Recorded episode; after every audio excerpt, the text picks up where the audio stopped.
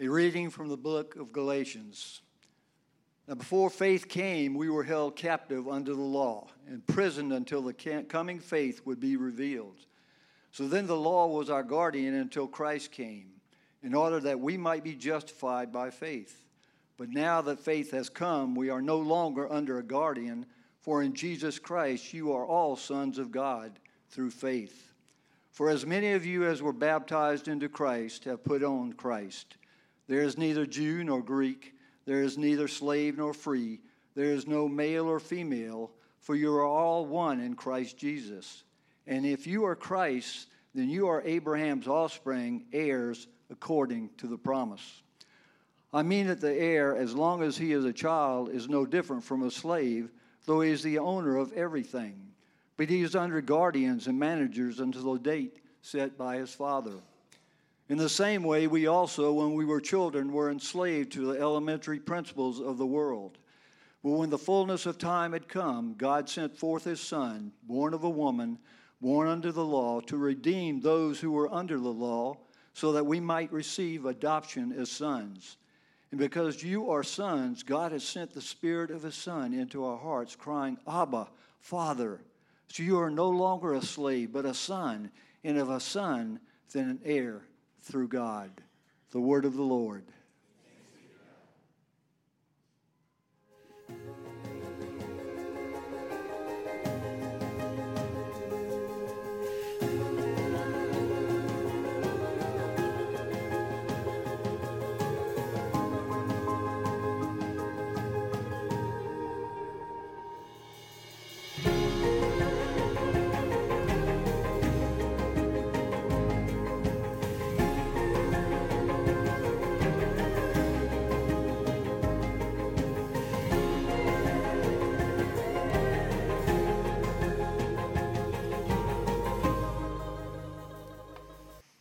Good morning.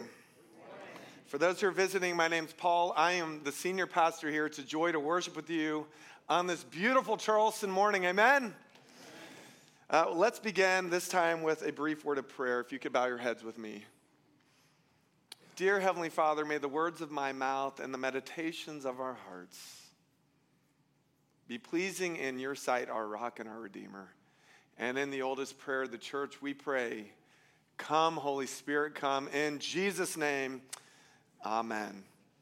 Let me begin by asking everyone this question Have you ever felt confined in life?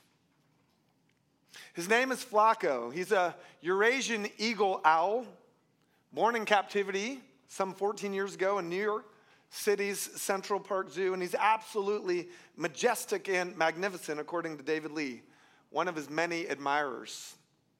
Says Lee, an urban photographer, he looks much like our native great horned owls, but quite different with beautiful orange plumes and orange eyes. He's got a massive six foot wingspan, and it's just a delight to behold him. Here is a picture of Flaco. And here is another picture of Flaco. So, church, why do I share about this bird? Well, here's why. Just over one year ago, Flaco escaped captivity. He did. In the dead of winter, after vandals damaged his mesh enclosure at the Central Park Zoo, Flaco escaped. He escaped captivity. And New, Yorkers everywhere were worried sick, as you might imagine. How would he survive? Could Flaco even fly? And how would he even eat? They asked. Yet listen, from what I've read, Flaco has been flourishing over the last year. He's been flourishing. This great Eurasian eagle owl has been living on the streets and in the trees of New York City. As Lee went on to share with the publication out of New York, The Gothamist, quote, he, Flaco, initially wasn't very good at flying. He'd get exhausted quite quickly, flying a short distance from tree to the next one tree to the next, crashing into branches when he went to land, but he kept at it. And over time, he got better. And he got better very quickly, actually. And before long, he was quite graceful in flight. In other words, Flaco, friends, just had to learn to be an owl again. He needed to learn to fly. He needed to learn to eat. And Jack, rumor has it, he even needed to learn to hoot, which he rarely did at the Central Park Zoo. You see, Flaco just needed to learn to be an owl again in his freedom. Bringing this back into the room, let me ask again have you ever felt confined in life? Sure, it could, it could be situational, like a relationship, a job, a living arrangement.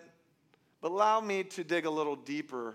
Existentially speaking, have you ever felt confined in life? As we look at Galatians this morning and continue our series in this brilliant book by the Apostle Paul, the Apostle says that this reality uh, is true for each of us before we come to faith in Jesus.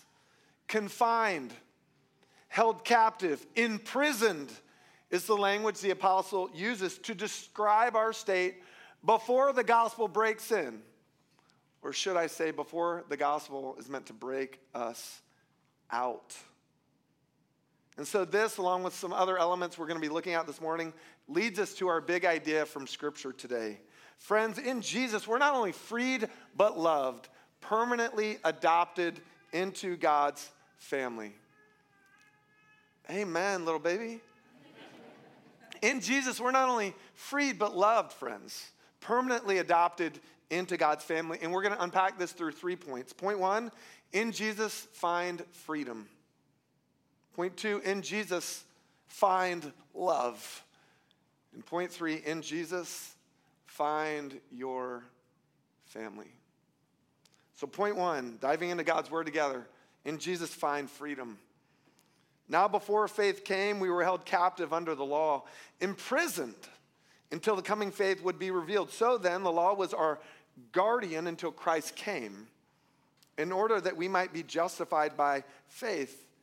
And then, skipping forward to Galatians 4, I mean that the heir, as long as he's a child, is no different from a slave, though he is the owner of everything, but he is under guardians and managers until the date set by his father. In the same way, we also, when we were children, were enslaved to the elementary principles of the world. But when the fullness of time had come, I love that, God sent forth his son, born of a woman, born under the law, to redeem those who are under the law, so that we might receive adoption as sons. So, church, here's a confession. Here it is. School was hard for me.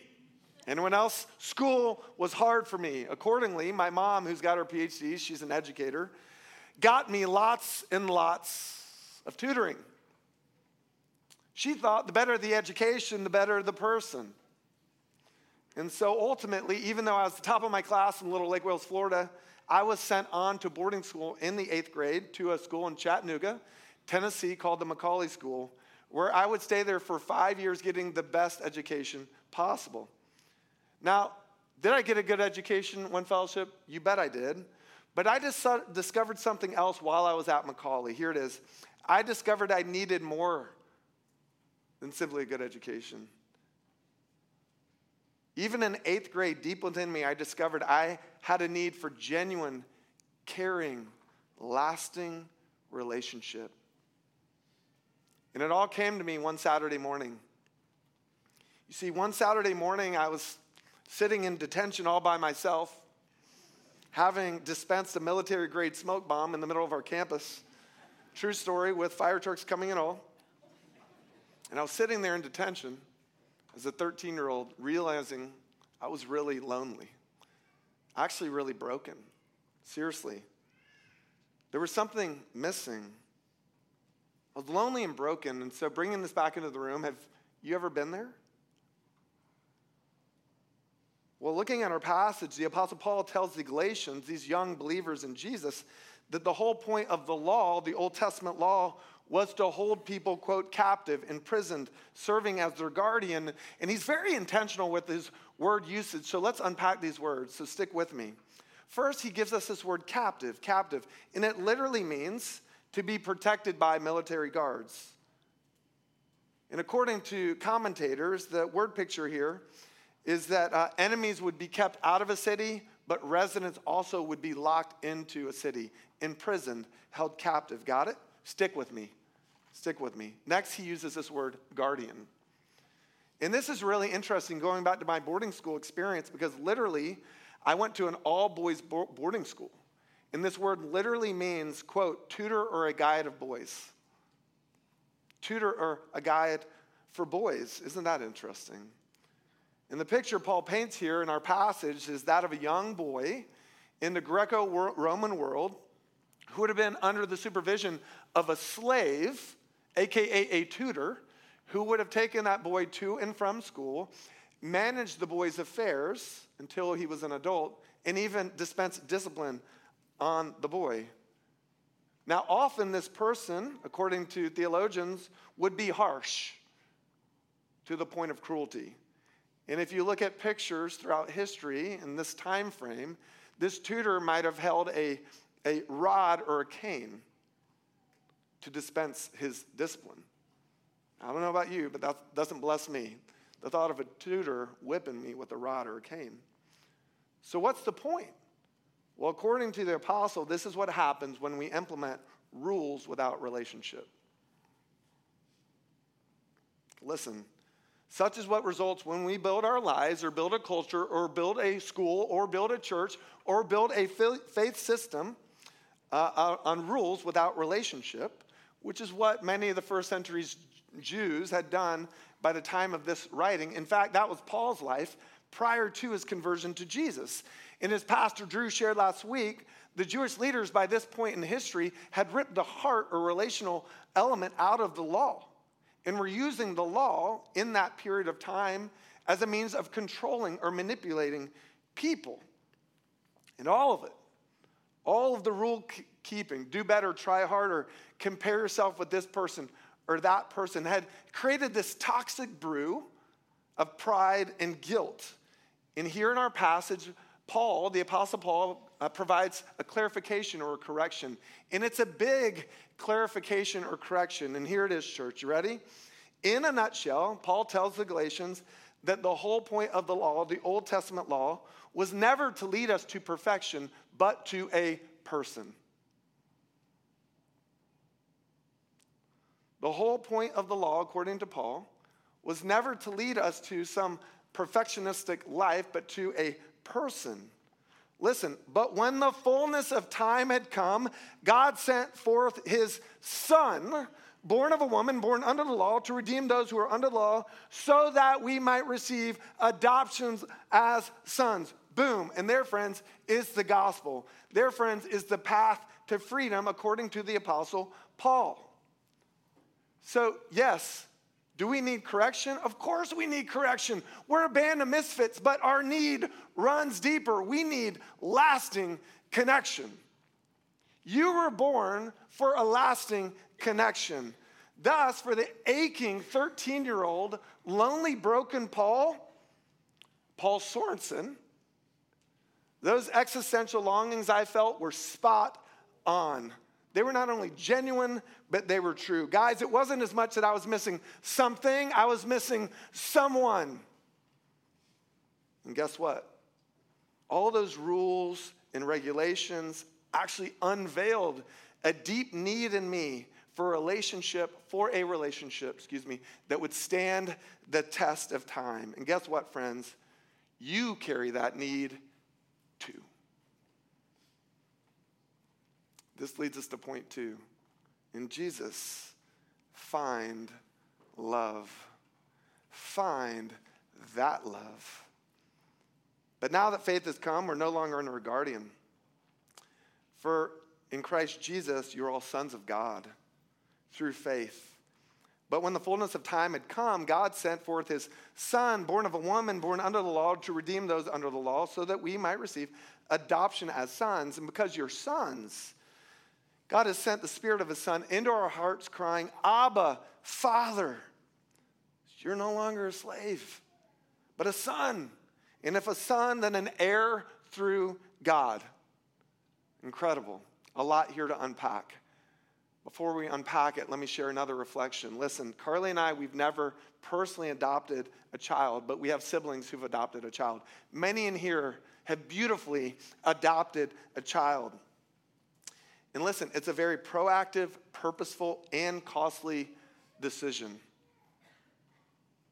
First, there are conversations, there are prayers.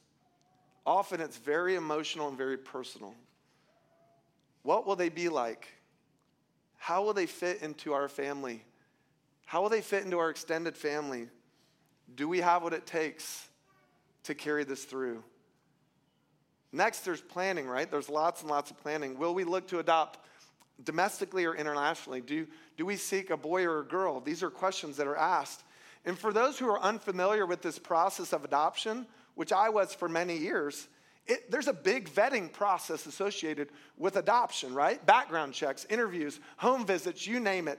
And families even need to put together portfolios to prove that they're qualified. I remember editing my brother and sister in law's portfolio before they adopted Eli.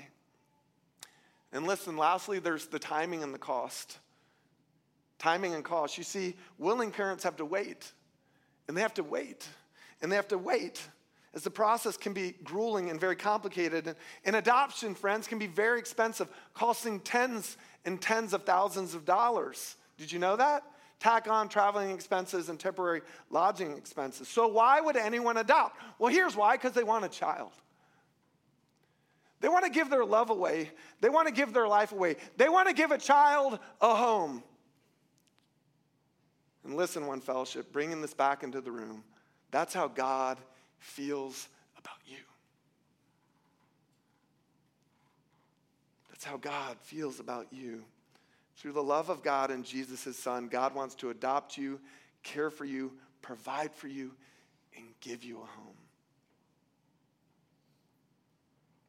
But when the fullness of time had come, just that phrase, when the fullness of time had come, God sent his son, born of a woman, under the law, to redeem those under the law, so that we might receive adoption as sons. See, it's not just about correction, it's about that lasting connection. And because you're sons, God has sent the Spirit of His Son into our hearts, crying, Abba, Father. You're no longer a slave, but a son, and if a son, an heir through God. Friends, do you see it? You are loved this morning. Do you grasp it? God wants you, Hayden, yes, you. Do you understand the invitation? God wants to give you, yes, you, a home, his home. Going back to the adoption process, the timing was right, check. The planning was right, check. The qualification was right, check. Even the cost was right, check. It was paid in full. Even the language about Abba, this most intimate Aramaic language for father, it was all right. Pappy, Papa, that's the invitation. Check. Friends, Jesus came to redeem you, to care for you, and to give you a home. What good news this morning, right? Can I get an amen? amen? Thus, hear this good news. Hear this gospel today. God sees you and cares for you and wants to give you a home. To the single person aching inside, God sees you, cares for you, and wants to give you a home to the struggling parent just trying to make ends meet. God sees you, cares for you, and wants to give you a home. To the exhausted man or woman who's just grinding every single day to fin- finish the week, God sees you and cares for you and wants to give you a home. And to the rebellious, lost teen like Paul Sorensen at 13 and 8th grade, sitting in detention, who knows something's off, something or someone's missing, God sees you and cares for you and wants to give you a home. Christ suffered for our sins once for all time, Peter goes on to say in another passage. He never sinned, but he died for sinners. Why? To bring you safely home to God. Don't miss it, friends. This is the pinnacle of the gospel. Your love this morning, you're wanted this morning. The invitation is clear this morning. Jesus came, why? To give you a home. Permanent, full, lasting adoption into his family. In the words of J.I. Packer, what is a Christian? The richest answer I know is that a Christian is one who has God as Father. Do you know God as your Father today? You belong. Whatever you've been through, whoever you are, you belong. God came in the person of Jesus to give you a home. And God has sent the Spirit of His Son into our hearts, Aaron, crying, Abba, Father. He wants to give you a home. Point three in Jesus, find your family. For as many of you, as were baptized into Christ, have put on Christ, there's neither Jew nor Greek. There's neither slave nor free. There is no male and female, for you are all one in Christ Jesus. And if you are Christ, you are Abraham's offspring, heirs according to the promise. Drew did such a good job last week unpacking this for us. If you missed it, go back. We'd love you to hear it. Perhaps one of the greatest things I get to share in here at this church is hearing testimonies, hearing how God is moving in your lives, right? Well, a couple of years ago, a gentleman who's sitting in the back of the room right now uh, shared this in December of 2021. Quote A woman recently asked why I joined One Fellowship. She explained to me that one of her daughters was looking for a church home here in Charleston, but was struggling to find a place where she truly belonged. Now, I could have gone on and on about all the things I love about one the leadership, the liturgy, the doctrine, the worship, the outreach, but I didn't. I just pulled my keys from my pocket and began shuffling through them. She looked a little bewildered at first until I held up one of the keys and said, This is the key of one, to one of the houses of our pastors. You see, in the short time I've known him, he's become one of my closest friends and mentors. I know I can go to his house whenever I need to for counsel, community, even to watch a game or to catch up on work. And trust me, I really do mean whenever. I've been at One Fellowship for just less than a year, and I know a dozen others and their families who have welcomed me in the same way with a no strings attached gospel type of love. I just love that. She looked shocked, he goes on, and probably said, That's awesome, half a dozen times as I spoke. And I shared her sentiment. But really, when you think about it, this shouldn't shock us at all. It's exactly what God intended for his family a family coming together from all over the place, leaning into one mission to know, love, and serve Jesus, to dwell with him, to make him known to a dark and dying world. I'm so thankful for my one family and for all the church families like it around the globe, including the one that raised me. One last thing again, this was written in December. If you're still reading this, you feel like you need a place to belong this Christmas season, come spend time with me, but make sure you bring a very big key ring. Thank you, Jonathan. Isn't that beautiful? Again, this line, it's exactly what God intended for his people a family coming together from all over the place. You see, in Jesus, friends, we not only find freedom in that he redeems us, we not only find love in that he uh, adopts us, but in Jesus, we also find family, a diverse, dynamic, heavenly kind of family. There is neither Jew nor Greek, slave nor free, male and female, for you are all one in Christ Jesus. And guys, do you realize just how radical this statement would have been in Paul's day and age? Listen, at that point in history, Jews looked down on Gentiles and vice versa. Listen, at that time in history, women were second class citizens. And of course, slaves had virtually no rights at all. But Paul says to the Galatians and to all of us, Gerald, the gospel changes all of that. Jen, the gospel changes all of that. Dave, Jesus changes all of that.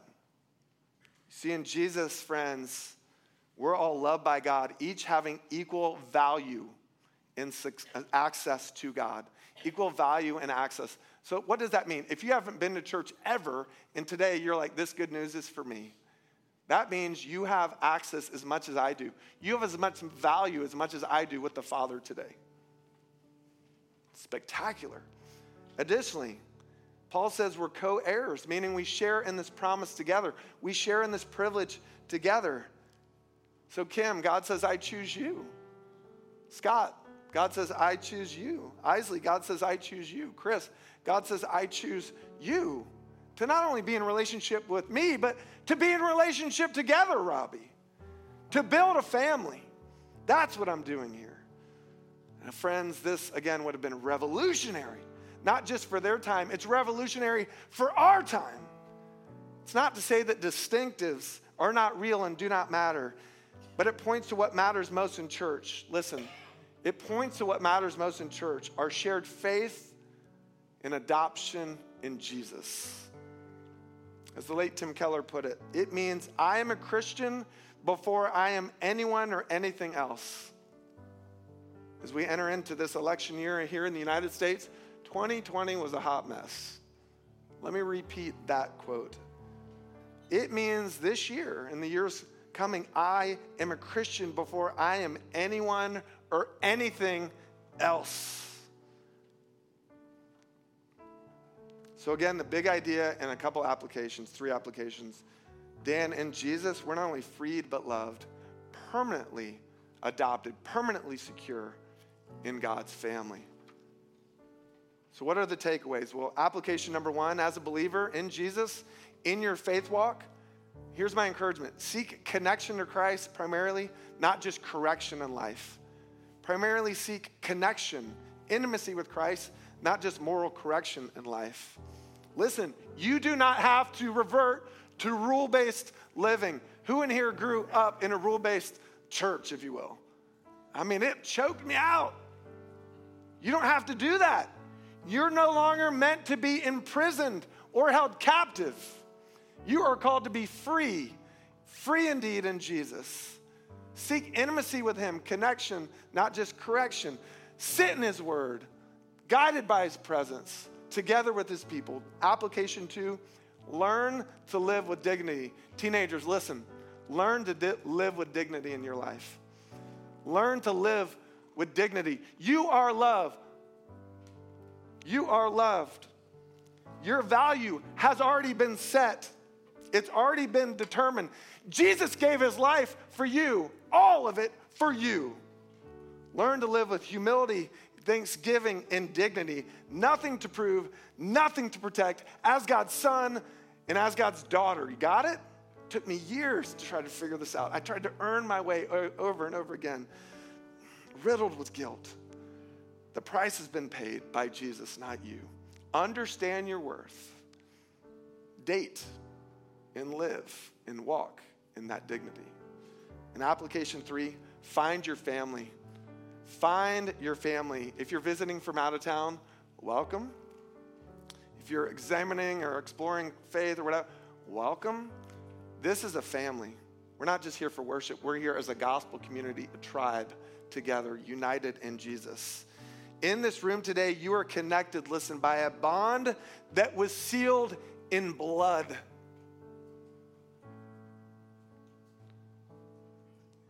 That's powerful. You are connected by a bond that's been sealed with Christ's blood. When something goes off the rails with you, it should go off the rails with me. Just a couple of weeks ago, someone was in the hospital in a real bad way. And honestly, it gutted me. I'm closer to many of you than my own extended family. Do I care for them? Absolutely. But God has brought us together for such a time as this. Find your family. As C.S. Lewis famously once wrote, a secret master of ceremonies has been at work. Christ, who said to the disciples, You have not chosen me, but I have chosen you, can truly say to every group of Christian friends, You have not chosen one another, but I have chosen you for one another. So find your family. Take the time. Take that next step in getting to know one another. Build relationships. Pray for one another. Champion one another encourage one another, and defend one another. In Jesus, listen, One Fellowship, we're not only freed but loved, adopted into God's family. What good news. Amen?